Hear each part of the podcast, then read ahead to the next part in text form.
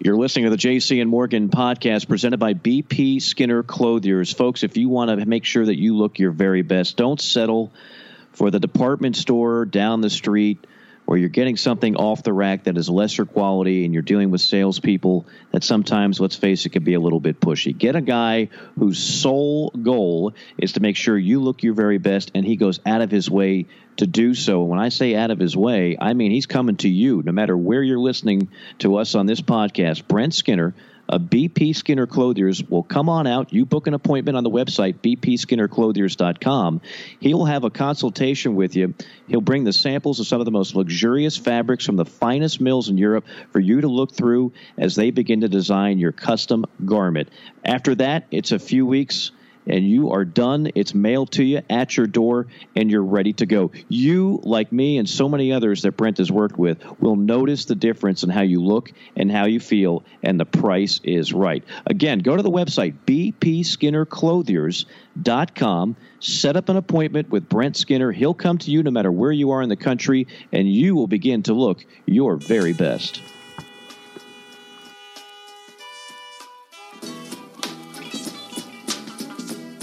And now for an inside look at college sports with the men in the know, JC and Morgan. Here's Mike Morgan and JC Shurburtt.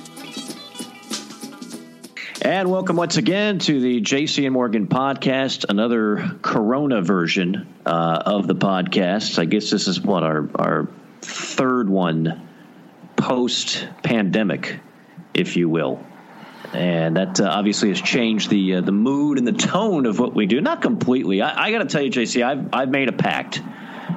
I made a pact that the overwhelming majority of this is going to be positive because I've heard enough negative, and I've heard enough negative from people who aren't qualified to really turn everybody else into negative Nellies.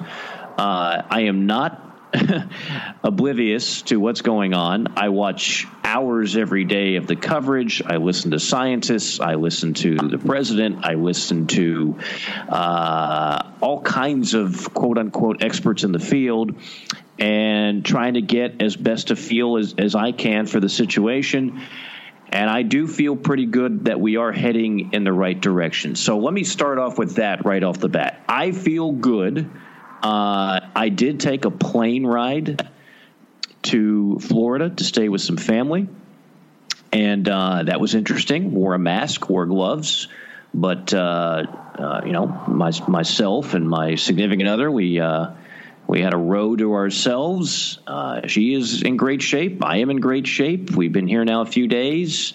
Uh, everybody is social distancing in the state of Florida, much like they are in the state of Georgia, much like they are in the state of South Carolina, much like they are in the state of Illinois. Um, as I've mentioned before, I know one family uh, friend of mine who's a newscaster who is uh, in his 40s who did contract the virus, and uh, 15 days later he's back at work. Never saw the hospital. I know employees from my company. I am happy to say uh, they are all in uh, fairly good shape. These are not people I even know, but just getting secondhand reports. These are not people that were uh, sent to hospitals or, or, put on respirators. That is not to say that you know this is not a calamity that we have over 10,000 deaths. It's it's going to be uh, one of the more tragic times in the history of our country and the history of the world, for that matter, when it is uh, all said and done. But uh, by the same token, uh, in terms of daily life, you know, for, for most of us, while it has been a major inconvenience uh, from a health standpoint, most of us are still in good shape. And for the uh, for the few of us that, that either have contracted it or you know somebody in your family or friend or coworker who's contracted it, they have a, a recovered fully and are living a healthy, normal life again look, I, I'm like anybody else. Uh, I'm concerned about a number of things, and even though this is a college football slash sports podcast, the number one priority is not that. But JC, I got to tell you, I, am starting to be the least bit perturbed by people in our business who just jump all over anybody who talks about scenarios, uh, whether it's how to continue an NBA postseason, how to actually have a Major League Baseball season, and yes,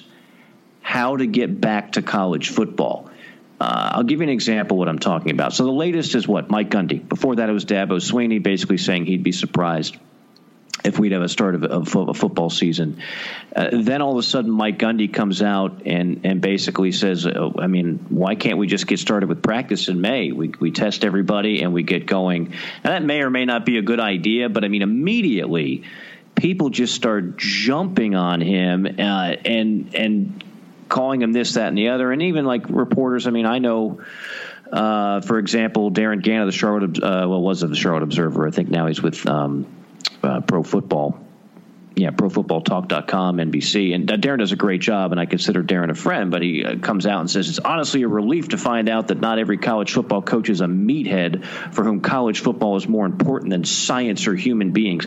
Is that really what Mike Gundy is saying? Uh, do you really think Mike Gundy wants to risk anybody getting severely sick or death? I mean, obviously he's talked to people and other people have, have talked to people where they feel like there is a way to actually start integrating sports back into our lives. Not tomorrow not next week and maybe not even may. But as as we sit here jc we are 143 days away till week zero in college football. Uh, so four and a half months that's highlighted by the Notre Dame Navy game. Then, of course, you have uh, Thursday night games that week, and, and eventually you have Saturday games uh, in the first week of September, which will be hopefully up and running by then. I'm not confident enough as apparently some of our, our media brethren are, that 143 days away till the first college football game to already say, oh, there's no way it should happen. It would be irresponsible. It would be selfish. These athletes aren't even paid. Uh, just on and on and on and on and on. I don't need your moral high ground on this. What I don't, I'm not going to jump down somebody's throat for suggest, suggesting possibilities and even some optimism that we can indeed and should indeed have a football season this year. So that is just one thing. I'm trying to keep it positive, not trying to put my head in the sand. I know what's going on. I listen to uh, people that are much more educated on this than me, but none of them have said that that is completely an outlandish thought. So uh, that's to me the jumping off point for the podcast today. Yeah, you know Mike Gundy, uh, he's not afraid to speak his mind, obviously, and uh, I, you know, when he kind of ran through the scenarios of, you know, these are kids, they're they're healthy guys, we test them, you know, we get going. I, I think where he messed up is he brought money into the equation, and he goes because we need some money going through the state of Oklahoma. So what that mm-hmm. that sounds the alarm bells on the these athletes are exploited.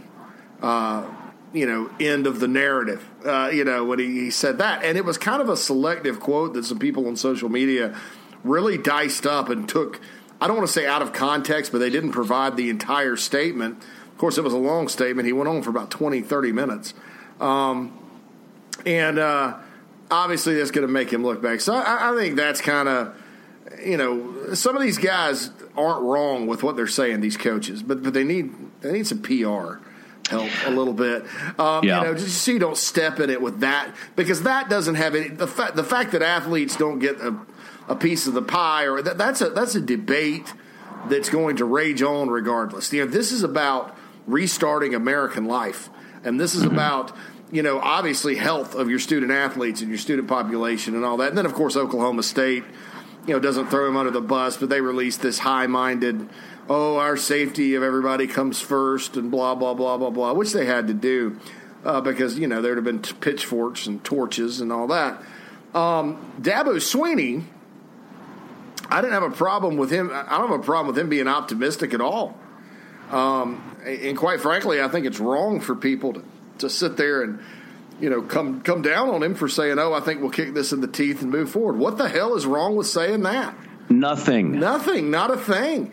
Um, now, if I'm Dabo, do I mention the fact that I took my family on two vacations on a private plane? Oh, the plane was sanitized. No, because you know most of us don't have access to private planes, and you know we're all stuck at home.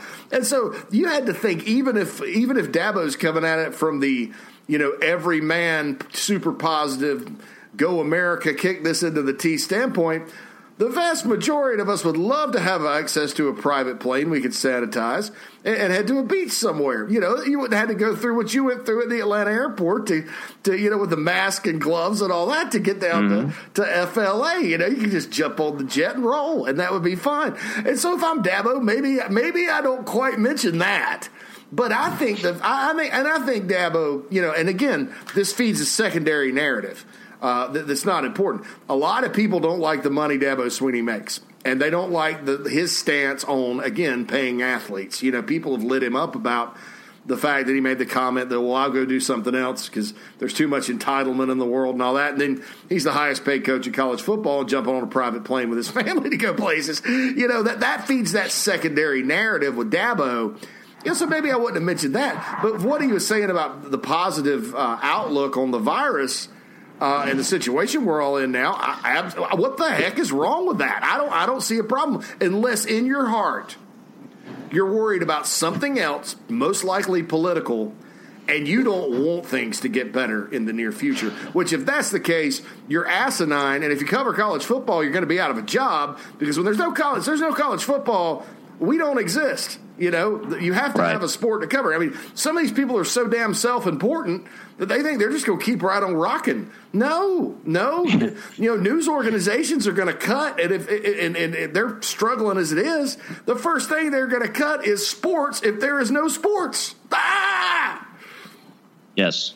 Yeah, yeah. No, I know uh, many of the, the people with these hot takes on jumping down the throat of anybody that offers any positivity about the po- possibility of having a full football schedule on time uh, as scheduled. Uh, those same people that are so quick to take the moral high ground and and demonize uh, not just coaches, and, and we all know coaches very often can be their own worst enemy with their words. You mentioned Mike Gundy. I, I mean, that's why you you have PR machines to kind of help you out in some of those statements. On, on the other hand, I, I appreciate the fact that uh, there are going to be people that don't speak with measured words, would do speak from the, the heart and the hip on this. And, and look, Mike Gundy's getting paid anyway. Okay, I tell you what, the, the college athletes, the so called exploited college athletes, they're going to pay the price long before a Mike Gundy, a multimillionaire who's probably got enough money now for the rest of his life and the, his family's rest of his life if we never played another football game. As I mentioned last week, college football makes up 80% of athletic budgets. And for those of you that think there's no money in going into college football and basketball players, whether you think an education is meaningless, which some people just insist on throwing out there, that's apparently that's just their take on education. I'm sorry they feel that way, but that's I'm not here to change their mind. But it costs a lot of money to feed and house college athletes, uh, and all of a sudden, if you have no football money coming in, there are some schools that would actually have to cut scholarships. Maybe then it will resonate that this is not a this is not class warfare. We're not talking about the millionaire coaches versus the exploited athletes. This is about at some point, economically speaking, you do have to get back to running this country. Like you, you people have to go back to work, and this is far beyond sports. I know a number of people that are not in our business who have been laid off. And yes, there's unemployment and uh, this, that, and the other, but believe you me, their lives are hindered by what's going on. It is the two are not mutually exclusive. Just because you think about the importance of getting back to things economically doesn't mean you don't care about the health and welfare of human beings. I am so sick and tired of people trying to force people to choose one or the other. The fact of the matter is, how people are doing economically does, in some ways, determine their overall mental state of mind. It just is a fact.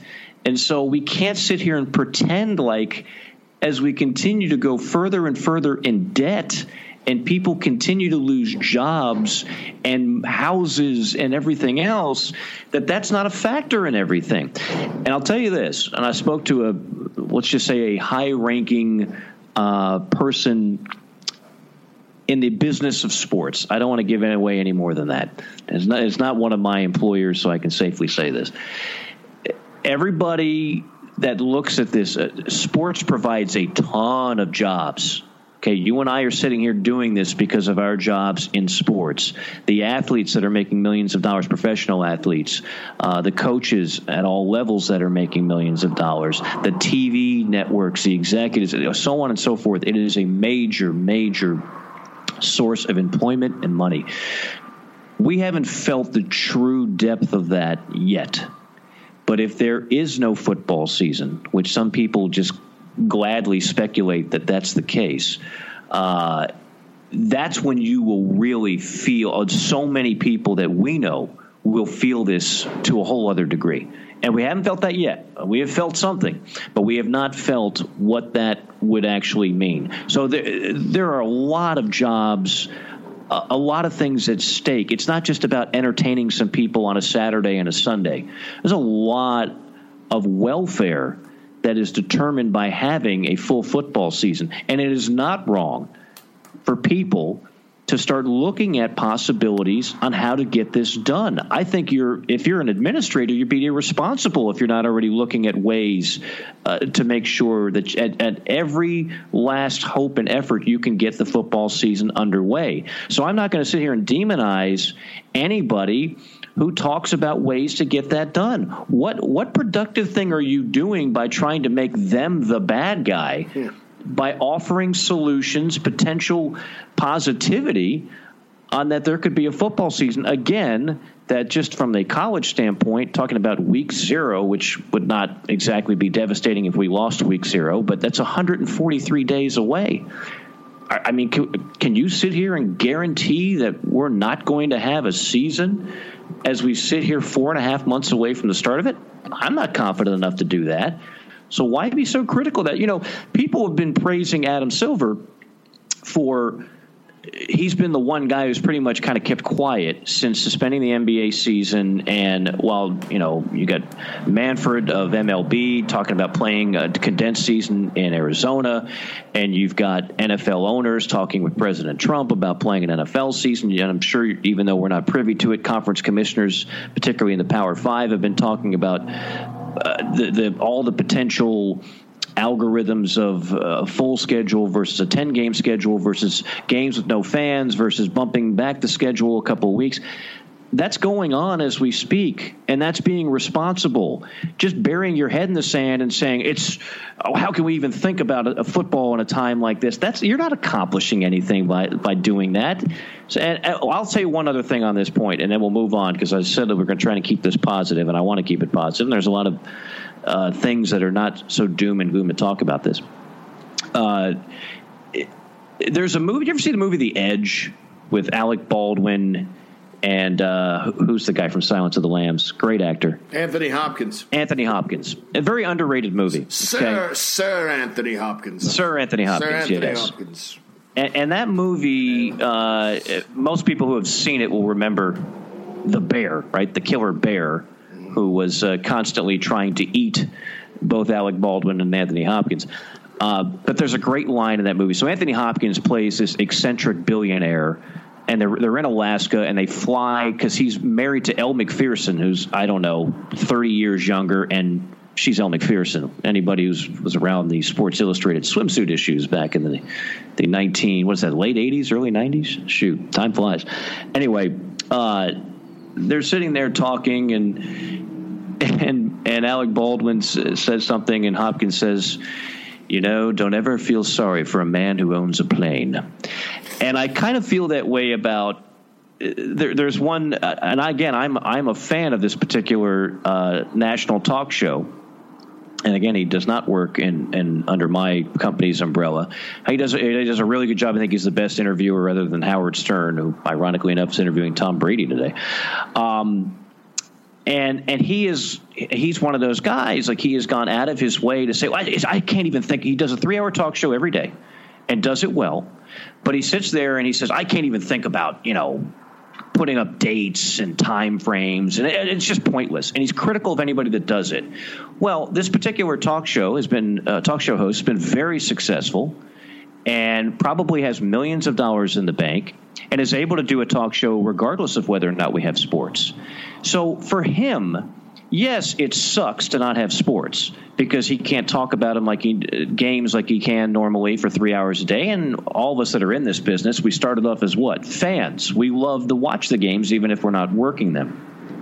But it's a lot easier to take that take and again that moral high ground if you already have it made and you and your family are set financially for the rest of your life, most of us don't know that reality. So again, never feel sorry with a man for a man that owns a plane.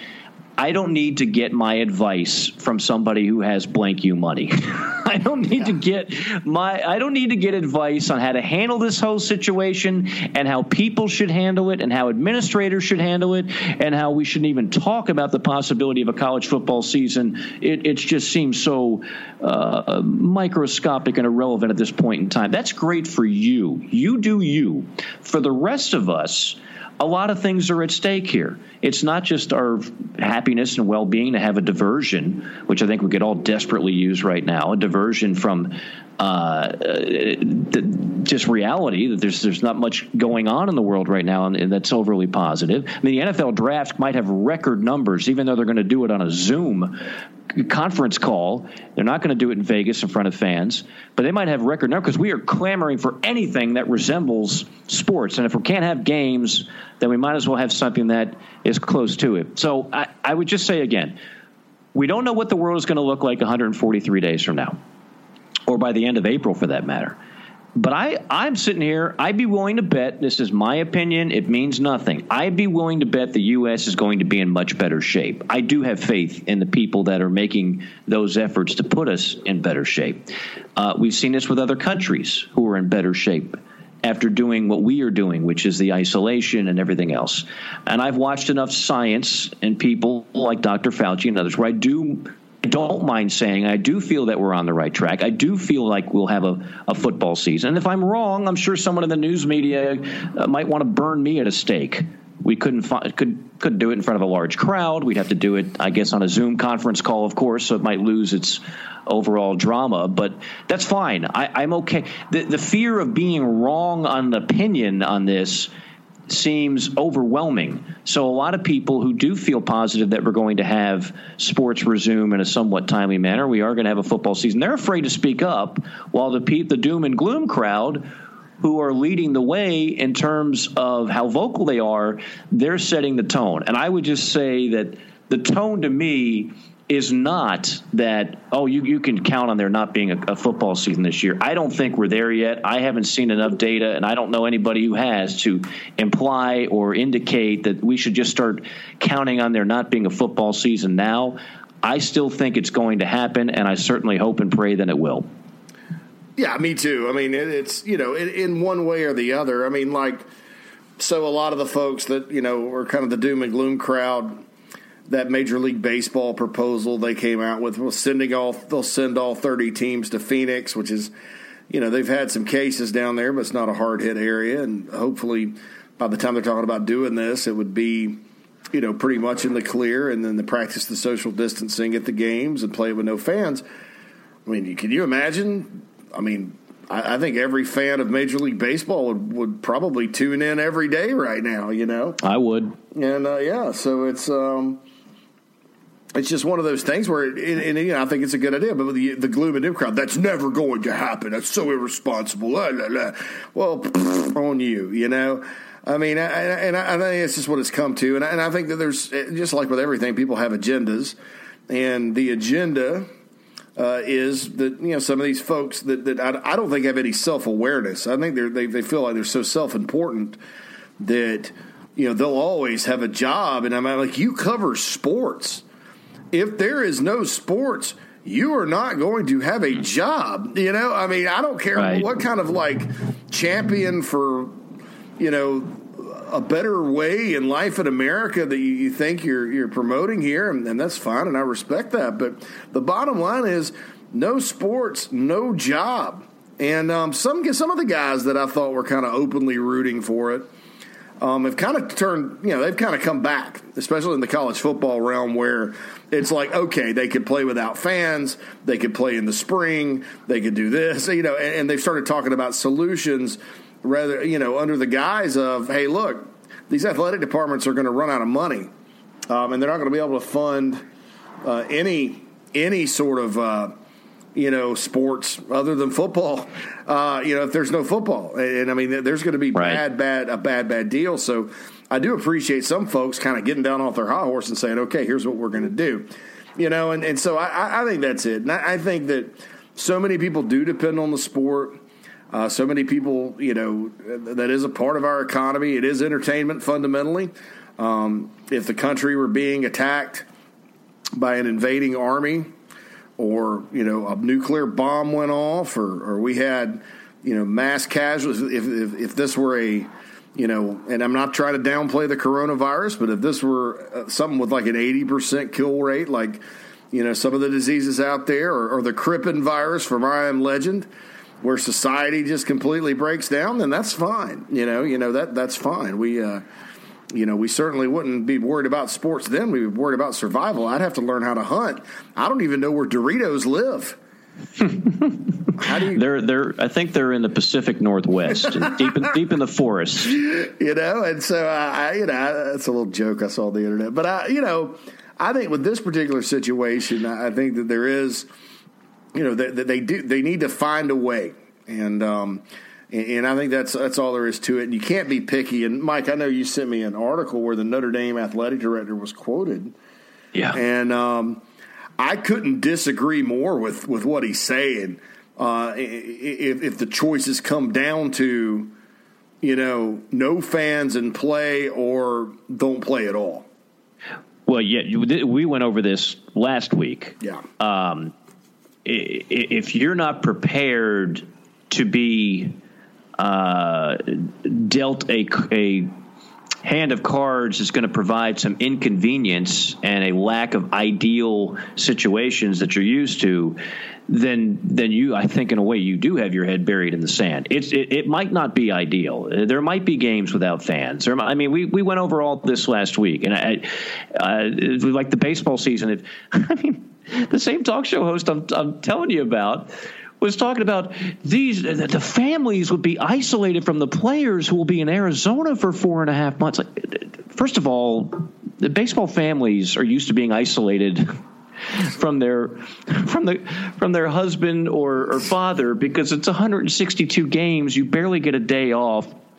I've lived that life uh, just as a broadcaster. I mean, that that's just a sacrifice you take. We have bigger things to worry about if you know, Johnny's wife is not going to see him as many days during a pandemic because he's playing Major League Baseball and earning twenty million in Phoenix. I, I, mean, seriously, I, I just wonder. Like again, to your point, there are some people that sadly, um, and we could do a whole uh, commentary on where journalism has gone. I, I there's some people that they they lost their their way in the sense of being fair and objective and journalistic a long time ago. Yes, they went to a broadcasting or journalism school. Yes, they have a degree hanging on the wall, but it just doesn't matter.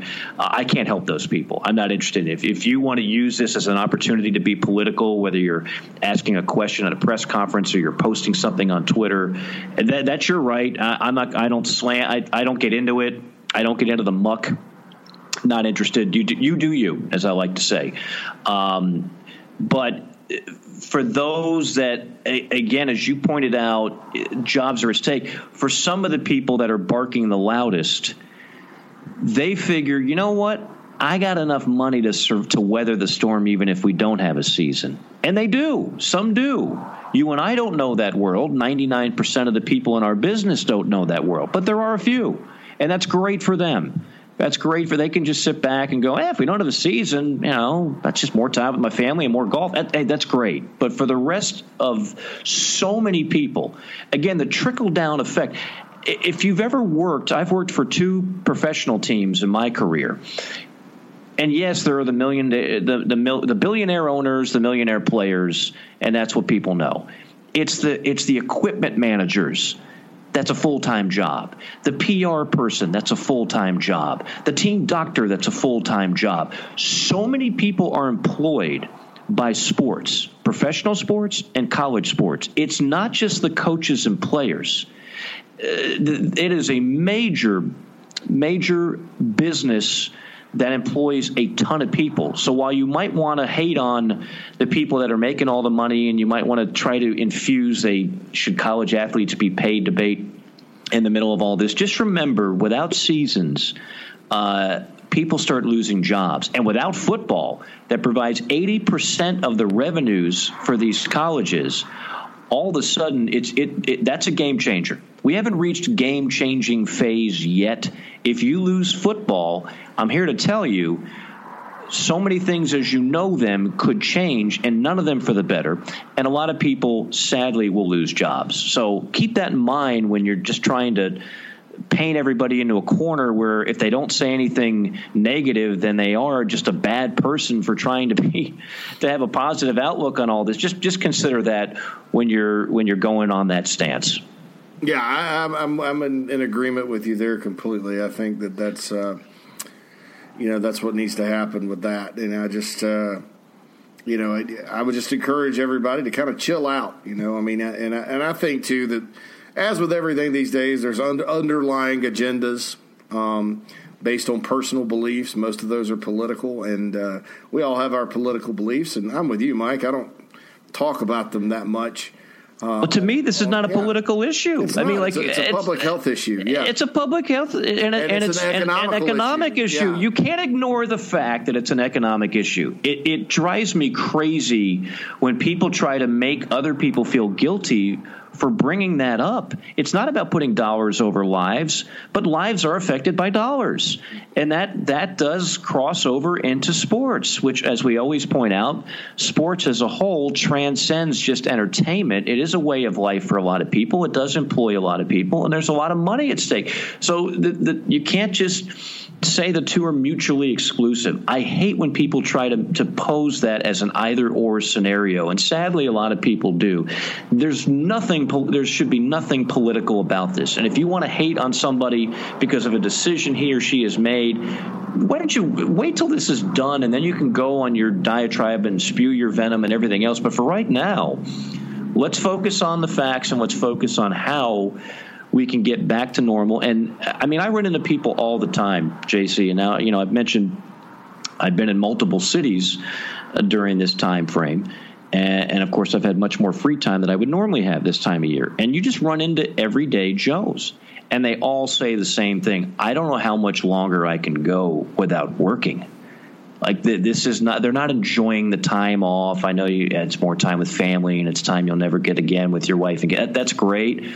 But those wife for most Americans, the wife and kids, uh, the income it comes from having a job. Like if you're unemployed, everybody suffers.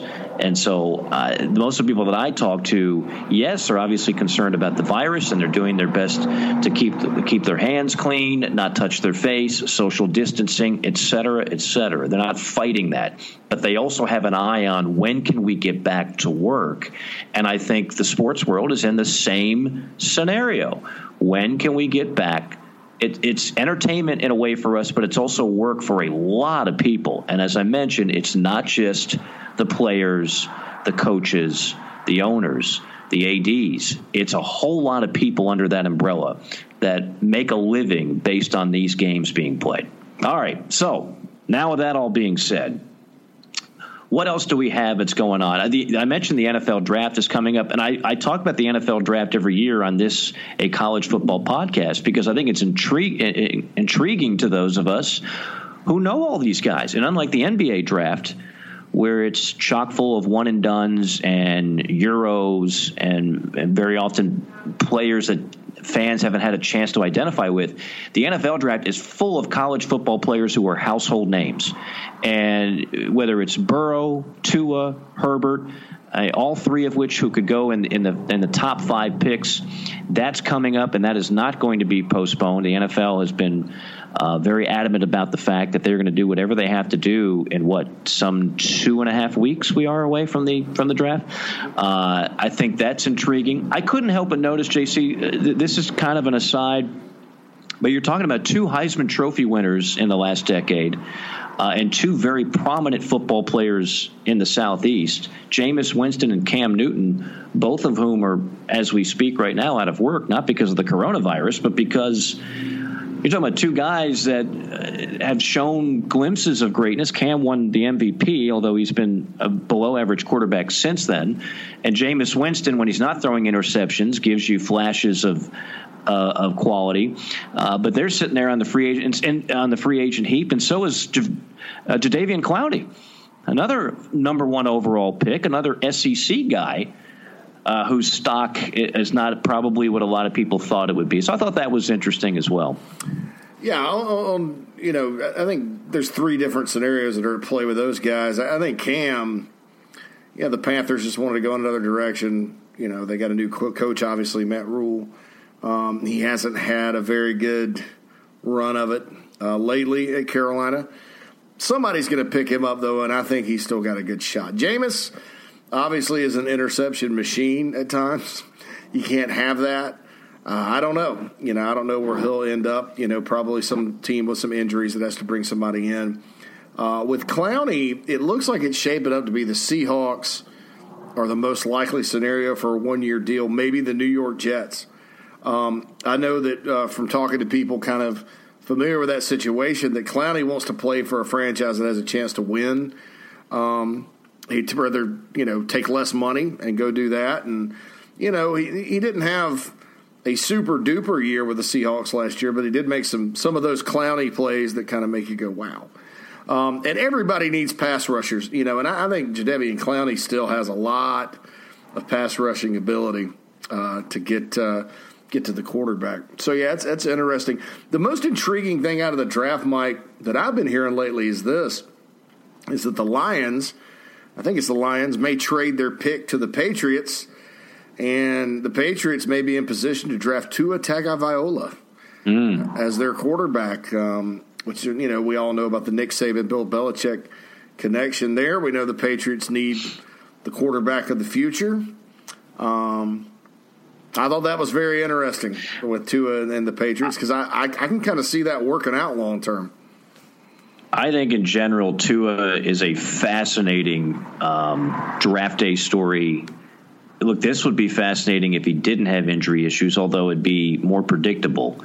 It, the, the debate we'd be having is Burrow or Tua point blank, there'd be nobody else even in the discussion. And you'd have uh, one side that would be all about uh, Burrow and another side that'd be all about Tua. And I think most of those would say I take either one of them. But Tua does have serious injury uh, issues and, and, a, and, a, serious injury history, not the least of which was the latest hip injury, which a lot of people simply never fully recover from, although he's put together a heck of a uh, video since then. I mean, I just, again, I fell in love with Tua, the player, the man. So I want him to do well. I don't care where he goes. I just I want to see him succeed at the next level. I want to see Joe Burrow succeed at the next level. Not as familiar with Herbert. I think we all saw him against Auburn early on last year and came away with the conclusion. But then he just kind of goes back into that Pac-12 abyss for for much of the nation uh, the rest of the way. And so I don't feel like I know much about him. I, I know uh, a little bit about his father and a little bit about this, that, and the other. Seems like a good kid, so I certainly wish him well also. But uh, for those of us who are fans of Southern football, I think we'll be keeping up with Joe Burrow and, and Tua's career in the NFL for the rest of the way, much like we've kept up with Cam Newton, uh, much like we've kept up with Jameis Winston. I think the difference is uh, it, these two guys have been model citizens and teammates. And that has not been the case with Jameis Winston or Cam Newton. And so it, it's uh, for a lot of people that don't have ties to those particular schools, Alabama and LSU, you can be a fan of somebody other than that, even another SEC school, even a rival school, and still pull for those guys because overall they're guys that uh, are easy to pull for and you would have loved to have in your own program. Oh, absolutely. Uh, yeah, yeah. That, that's just one little uh, NFL twist. I did think, and you uh, pointed me to, uh, my attention to this earlier earlier today, and that is the story. Uh, Brett McMurphy still going at it here on Twitter. He likes to poll the the ADs.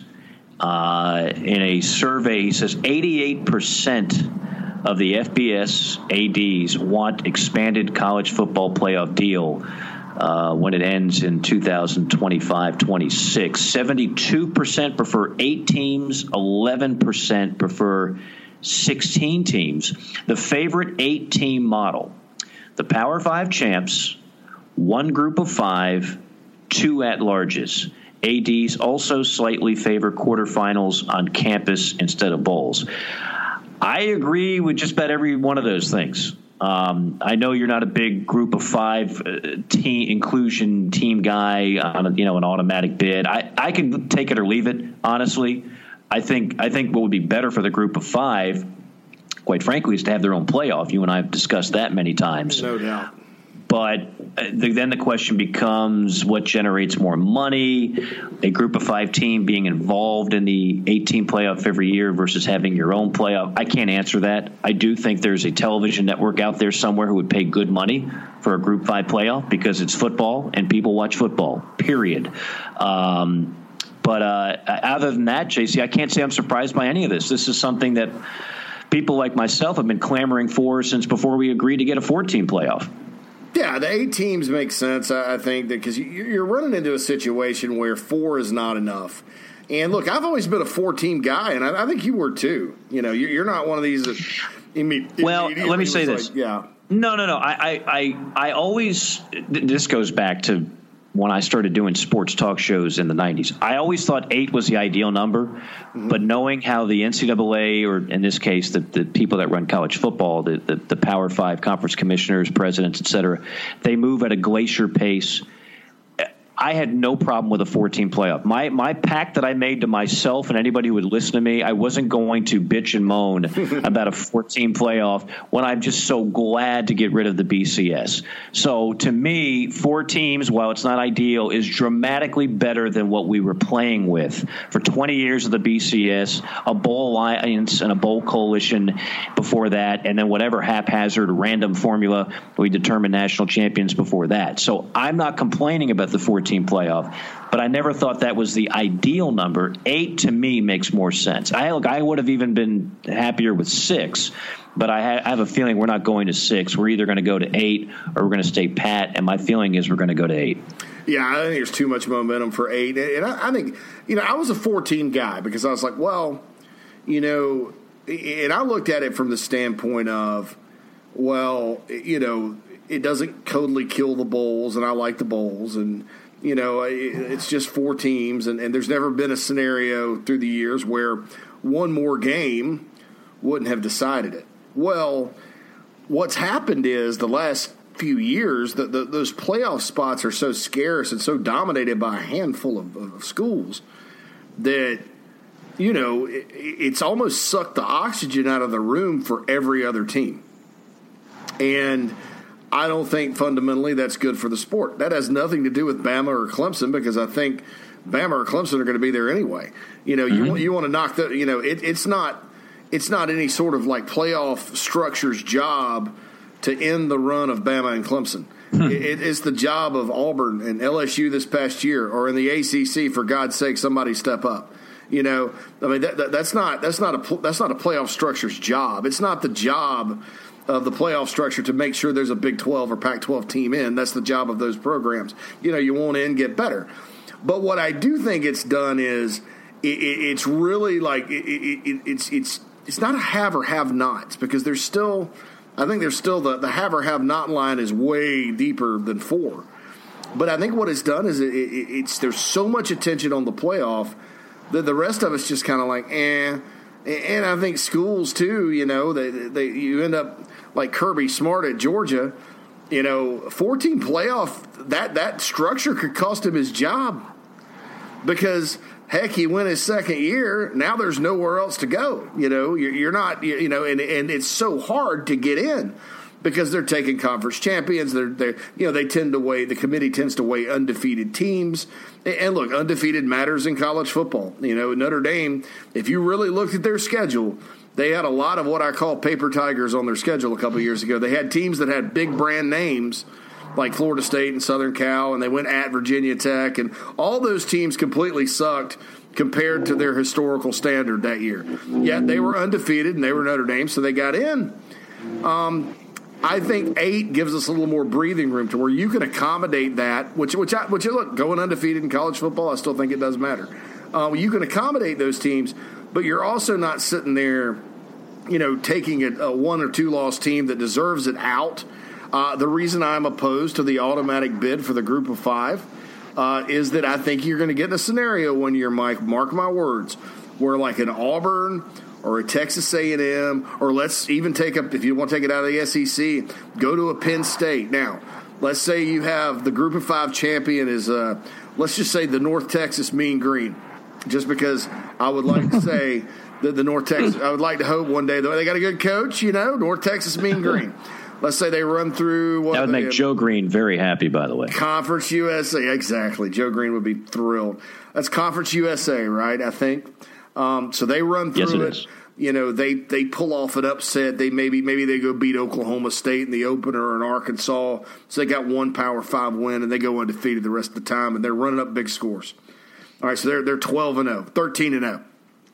How are you going to justify taking them over an Auburn like like that lost to Alabama by one on the road and maybe at home to LSU by three. Or or take Alabama's resume this year. Ten and two, lost at home to LSU, the number one team in the country, and at Auburn by three points.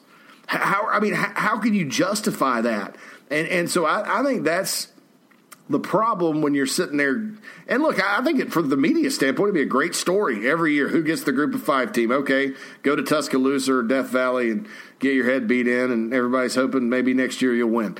But um, oh the under everybody loves the underdog and, and, and me especially. But i think eight with eight now if it were 16 different story. Eight to me i still think you got to yeah. take the best eight because that, that line – of demarcation, in my opinion, between Power Five and Group of Five. I think the best Group of Five team that we've had, like let, us go with um, a Boise State one year, or maybe that uh, that UCF team a few years ago that was very good. To Absolutely. me, they're no better than thirteenth, twelfth, thirteenth in the country. Uh, yeah, I wouldn't argue with that. I, I, I wouldn't argue with that. I mean, basically, what we would be doing, and I don't think we'd even be hiding the fact, we would be taking the top seven teams in college football, and then we would be adding to make it a little more inclusive the best Group Five team. Uh, nobody would be arguing at that point that the best Group Five team is necessarily. Now, I, I do think on a on any given year, well, not any given year, some years where a group five team that is really good, that is really quality, could beat, say, number seven in a playoff. But obviously, that wouldn't happen. They'd be playing number one every year. So you're right. In all likelihood, they'd be getting their brains beat in uh, in Tuscaloosa, in Death Valley. Uh, take your pick. But it, it, I think the goal there is again, it's to try. I've talked about this now for years the Group Five is the new one double A. Okay, the, the, the chasm between the resources of Power Five schools and Conference USA, Sun Belt, MAC, Mountain West, and even the American, it is. We, we are talking so, so much less what they're dealing with. So, how do you even that out? Money and the only way that they're going to be able to get more money uh, than they're they're presently getting now. Although I think the American has made tremendous strides, and they're clearly it's almost like there's the Power Five, there's the American, and then there's the Group Four. I think the Power the uh, American is clearly uh, distinguished it distinguished itself as the top Group Five conference year after year in multiple sports. But the only way to pump more revenues in there is to get them involved in the playoff. Uh, if you're not going to do that then and, and I think this is the last chance uh, at it for Group Five schools, then you better start. And you should already have this in place. You should already have your model for a Group Five playoff and what TV networks you're going to talk to and what the price tag is going to look like. That should already be done. That should already be on paper, and maybe it is. We just we're not going to be privy to it, but uh, that that's what should happen. But honestly, you know, at the end of the day, we're we're we're we're uh, I don't want to use that. I was going to use the expression we're picking that dung out of pepper and clean that up a little bit. Um, because at the end of the day, yeah, you're right. There's going to be uh, every year. There's going to be that one team that says, "Oh, wait a minute now." We're better than UCF. We're better than Houston. We're better than Boise. We're better than San Diego State. We got robbed. Uh, yeah, but how sorry are you really going to feel for that team?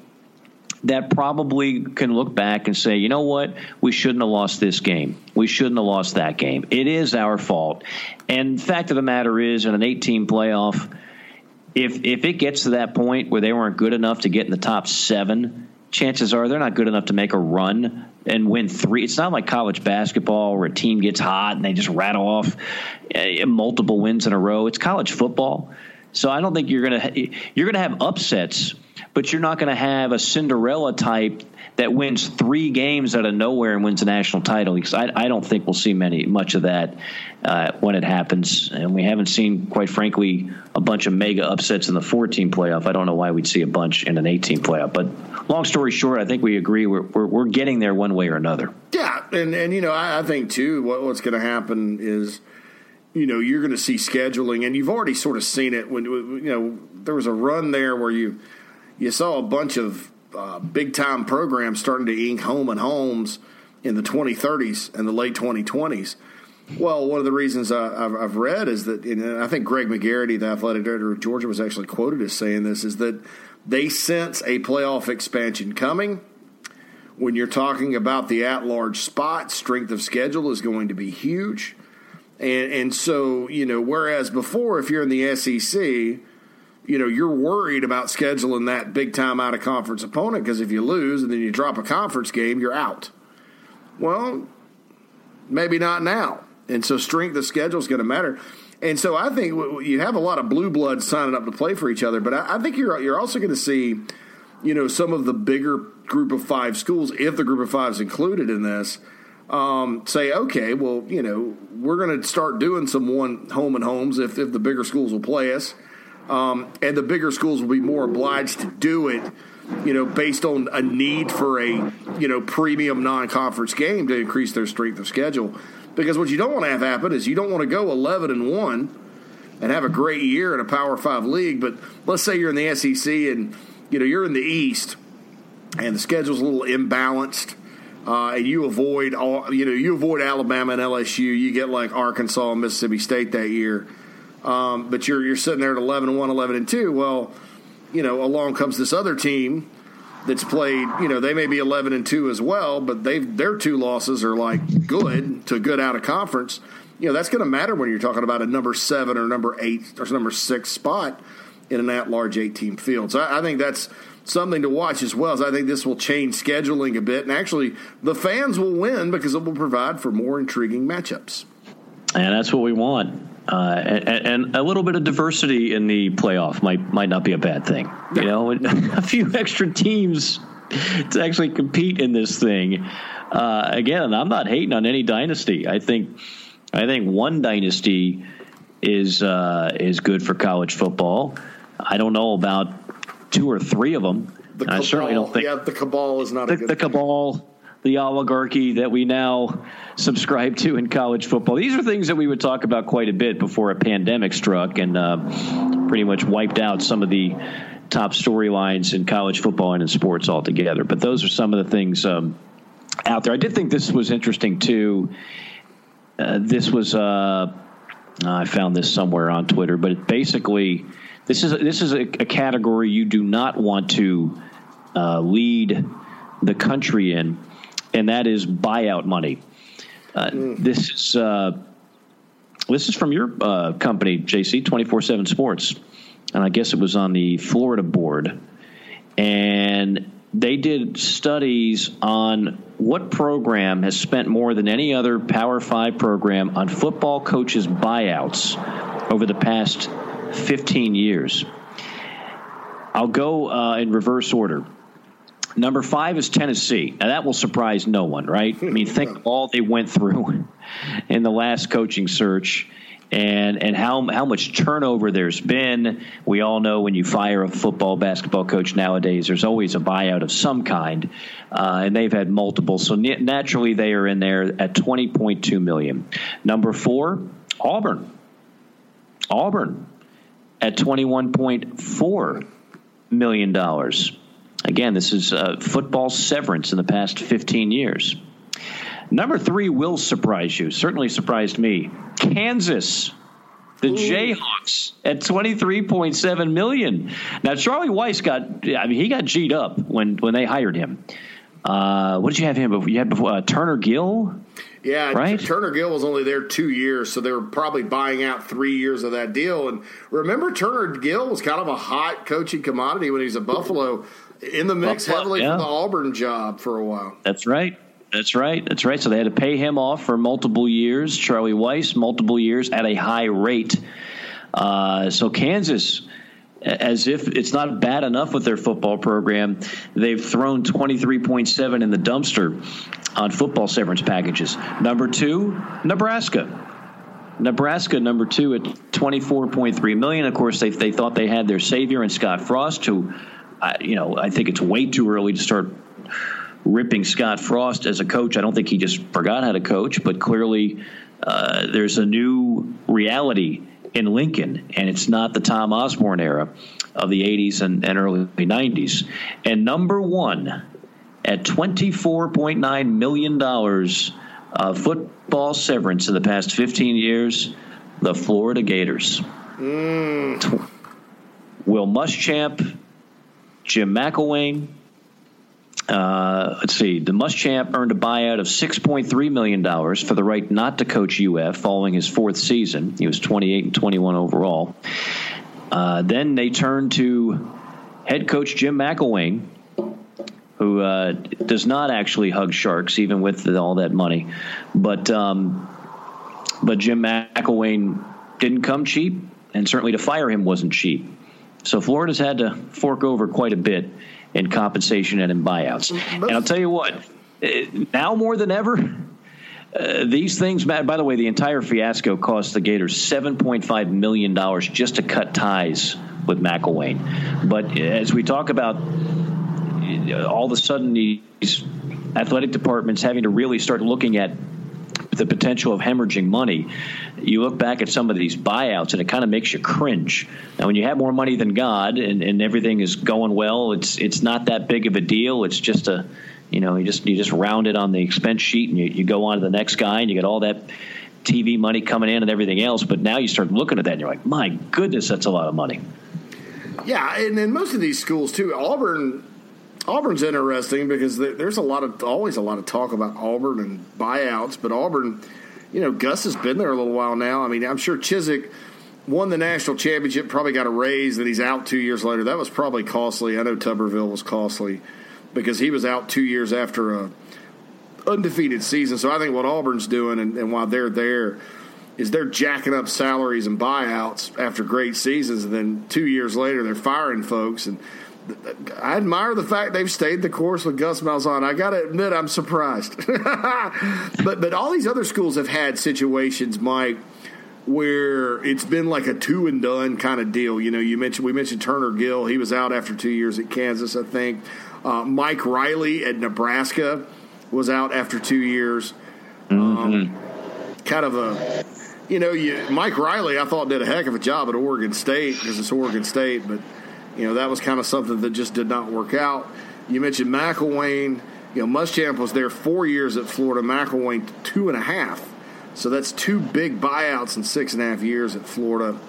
Um, you know, and I'm sure Dan Mullen, he's the tenth highest paid coach in the country. I'm sure he has a pretty big buyout as well. So, uh, for good good thing for the Gators, things are going pretty well right now. So, um, that's the thing. But that, that is very interesting. Tennessee, I would have thought would have been higher just because their churn. Obviously, they've had more coaches um, than anybody. But uh, you know, I guess the contracts being written in Knoxville are probably uh, maybe maybe they're a little more shrewd with uh, with how they're paying folks. Yeah, no question about it. Uh, before we continue here, I do want to mention I, I know everybody's kind of cut back on some things, but uh, if if you'd like to get some good deals, sometimes uh, this is the best time to, to shop, and that includes Brent Skinner at BP Skinner Clothiers. Go to, uh, I always mention the website, bpskinnerclothiers.com. You can also follow him on Twitter and Instagram. In fact, on Instagram, it's BP Skinner Clothiers. It's C L O T H I E R S. And he's doing some interesting things now. I always talk about the fact what's great about Brent is no matter where, where you are, you don't have to go to him. He will come to you. And obviously, if you're in good health, uh, then he will be more than happy to come to you and size you up and get you ready uh, to have the best custom made clothing that you can possibly buy and at great prices as well. well. He actually can do it now. You don't even have to see him in person, they can do it on FaceTime. So you can just call him up or email him and uh, set up a FaceTime for a real time look at what is in stock, and you can pick what you want. Good place to get an Easter gift or a birthday gift or an anniversary gift or anything else, just a gift for yourself. Because eventually, uh, we do we are going to care about our appearances again. I haven't cared about mine in the last couple of weeks. That is for sure. There's been uh, no shortage of uh, facial hair and ragged clothing, but uh, at some point we are going to want to look good again. So check it out, and you can give them a phone call to set up a, uh, a FaceTime uh, again for a real look a real time look at what they have in stock and what would you what would you like, and it'll be shipped to your door. It's uh, 803 530 5293. 803 530 5293. Tell them Mike and JC sent you. We'll throw in a free uh, custom made shirt with any purchase of a suit or sports coat or uh, a free tie with uh, uh, any accessory uh, purchases that you had there as well. Heck, they've even gotten he's got the uh, he's got the masks. Like designer masks, right? I saw that on Instagram. And that, yeah. that's I love it. I mean, you got to have some fun with this if you can, right? So you can actually get a, a, a designer uh, mask. I actually, I, I'm told the story at the top. I wore uh, you know, the, the, the mask over the over the face, getting on an airplane just to be extra safe. But uh, they've got them comfortable, reusable, custom made to fit your style, and yours for just twenty five bucks on the uh, website or by giving them a call. So that's uh, Brent Skinner BP Skinner Clothiers. Like so many small businesses, uh, just trying to, to weather the storm here, and I encourage everybody. I know I've been doing my part on restaurants, that's for sure not a whole lot of cooking going on in the in the world of Morgan. There's been a whole lot of takeout delivery, whether it's in Atlanta or down here in South Florida, uh, and and tipping the people working the counter and tipping the drivers because everybody's just trying to survive out there. JC, uh, what are some of the other things, just in our final kind of segment here, that you're looking at during this rather uh, unusual time as we sit here in uh, week two of April now? I was just looking at some, you know, I know the national championship twenty, you know, this coming year uh, will be in Miami. Um, didn't realize Indianapolis and Los Angeles were the next three sites for that. I know that stadium out in LA is supposed to be really nice. Um, uh, I just kind of, I'm just kind of looking at that. I think that uh, those of you that are Big Ten fans are probably happy that there's going to be one in Indy. Indy's a great place for championships, by the way. Um, just kind of looking ahead, I wonder if they're going to start announcing more sites in the future here pretty soon. Uh, and I'd be curious to see if Las Vegas ends up entering the mix. I don't know that it will happen, but I've heard they're going to make a strong push with that new stadium and the Raiders being out there uh, to be kind of a, a destination site uh, for you know college championships, pro championships, whatever. So uh, that's just kind of, I kind of like that. You know, I like for it's kind of neat to see different host cities and things like that. So uh, that's kind of something on my radar. Um, other than that, just looking forward to you know getting something going uh, in terms of uh, what we're going to do about the season. I you know I think as far as I'm concerned, like we mentioned earlier, I'll take anything. I'll take no fans. I'll take a spring start. Uh, you know, I, I, think it'd be kind of wild. You know, if, if everybody could hold off that long uh, which is another subject. But if you can hold off and start the season next January and you're playing college football and college basketball and the NFL and NBA and Major League Baseball all at the same time, I, you know, I, I, I think that's kind of a a dream scenario for some sports fans once you get there, but you have to get there. Uh, but certainly, I'm uh, looking forward to seeing how all this plays out, and, and, and I'm remaining positive as well, Mike. I think uh, you know, I was a little worried last week about this, but uh, I, am thinking we'll probably, uh, you know, I'm going to keep the faith that we'll end up getting started started on time, and we'll have uh, lots to talk about um, here in about 143 days. Uh, college football Hall of Fame player inductees. Congratulations to Lomas Brown, offensive lineman for the Gators in the 80s. Keith Byars, Eric Crouch, Heisman Trophy winner for Nebraska. Keith Byars, by the way, running back Ohio State. Uh, Eric Dickerson, SMU. Glenn Dorsey uh, of um, LSU. LSU. I'm sorry. I'm just looking. I know this is somewhat outdated for a lot of people. We never went over this, and by golly, we've got time to get into some things like this because there's not much else going on. Uh, Jason Hanson, kicker, Washington State. E.J. Henderson, E.J. Jr., Steve McNair, Cade McNown, Leslie O'Neal, Anthony Poindexter, David Pollack and uh, Bob Stein, the defensive end for Minnesota in the late 60s. I had a note to get to that a couple weeks ago and never did, so I figured I'd just throw it out there now. How about them apples? Yeah, Glenn Dorsey, you're a heck of a player. Of course, David Pollack, one of the greatest of all time. I'll never forget some of the individual heroics uh, that he made. And, you know, he's a three star guy from Snellville, Georgia, and mm-hmm. Georgia made a great evaluation getting him in, and he, uh, he ended up being quite a player. And does a good job. Um, I'm a little biased because I've, I've gotten to know him fairly well. Uh, lives near Atlanta and worked with him a little bit in radio years ago, and of course works with us at ESPN. Does a great job, I think, on game day as well. All right, that's going to be uh, somehow we get over an hour with nothing going on. I don't know. I don't know if that means we talk too much or we just have uh, plenty to say, or we can still find stuff to uh, to talk about, but. Uh, hopefully, we'll have much more to talk about soon. With every week, we just uh, keep our fingers crossed that more and more good news will come down, not only in the sports world, but uh, uh, just nationally as well. And I got to say this, and I, I know it, it goes without saying, but special, special, special thanks to all the people that are in those hospitals, the nurses, the doctors, and and putting themselves in, in harm's way to take care of people. Um, those are I, I say this all the time. I love sports and I love the athletes that we cover but they are by no means heroes in any sense of the word. Like I mean, like LeBron James, if LeBron James stopped playing basketball tomorrow, uh, nothing, quality of life, importance of life wouldn't change a bit. You take away the people that are saving lives right now, that means everything. And it's kind of a warped world where one makes you know fifty million dollars a year and, and one might make fifty thousand dollars a year. That's a whole other issue, but. Um, gosh, can't say enough. I've I watched countless hours of coverage of all this going on, and there are positives to pull away from all this, and that is one, uh, the the the great uh, spirit, bravery, uh, selflessness that so many Americans have shown during this time. So I choose to focus on the positive at the end of this podcast, just like I did the beginning, and I choose to remain positive about us getting back to normal in life and in the sports world, and yes, having a football season as well. So until next week, when hopefully we will have some more move, some more uh, news that is good news for JC. It's Mike saying so long, stay safe and stay sane, everybody.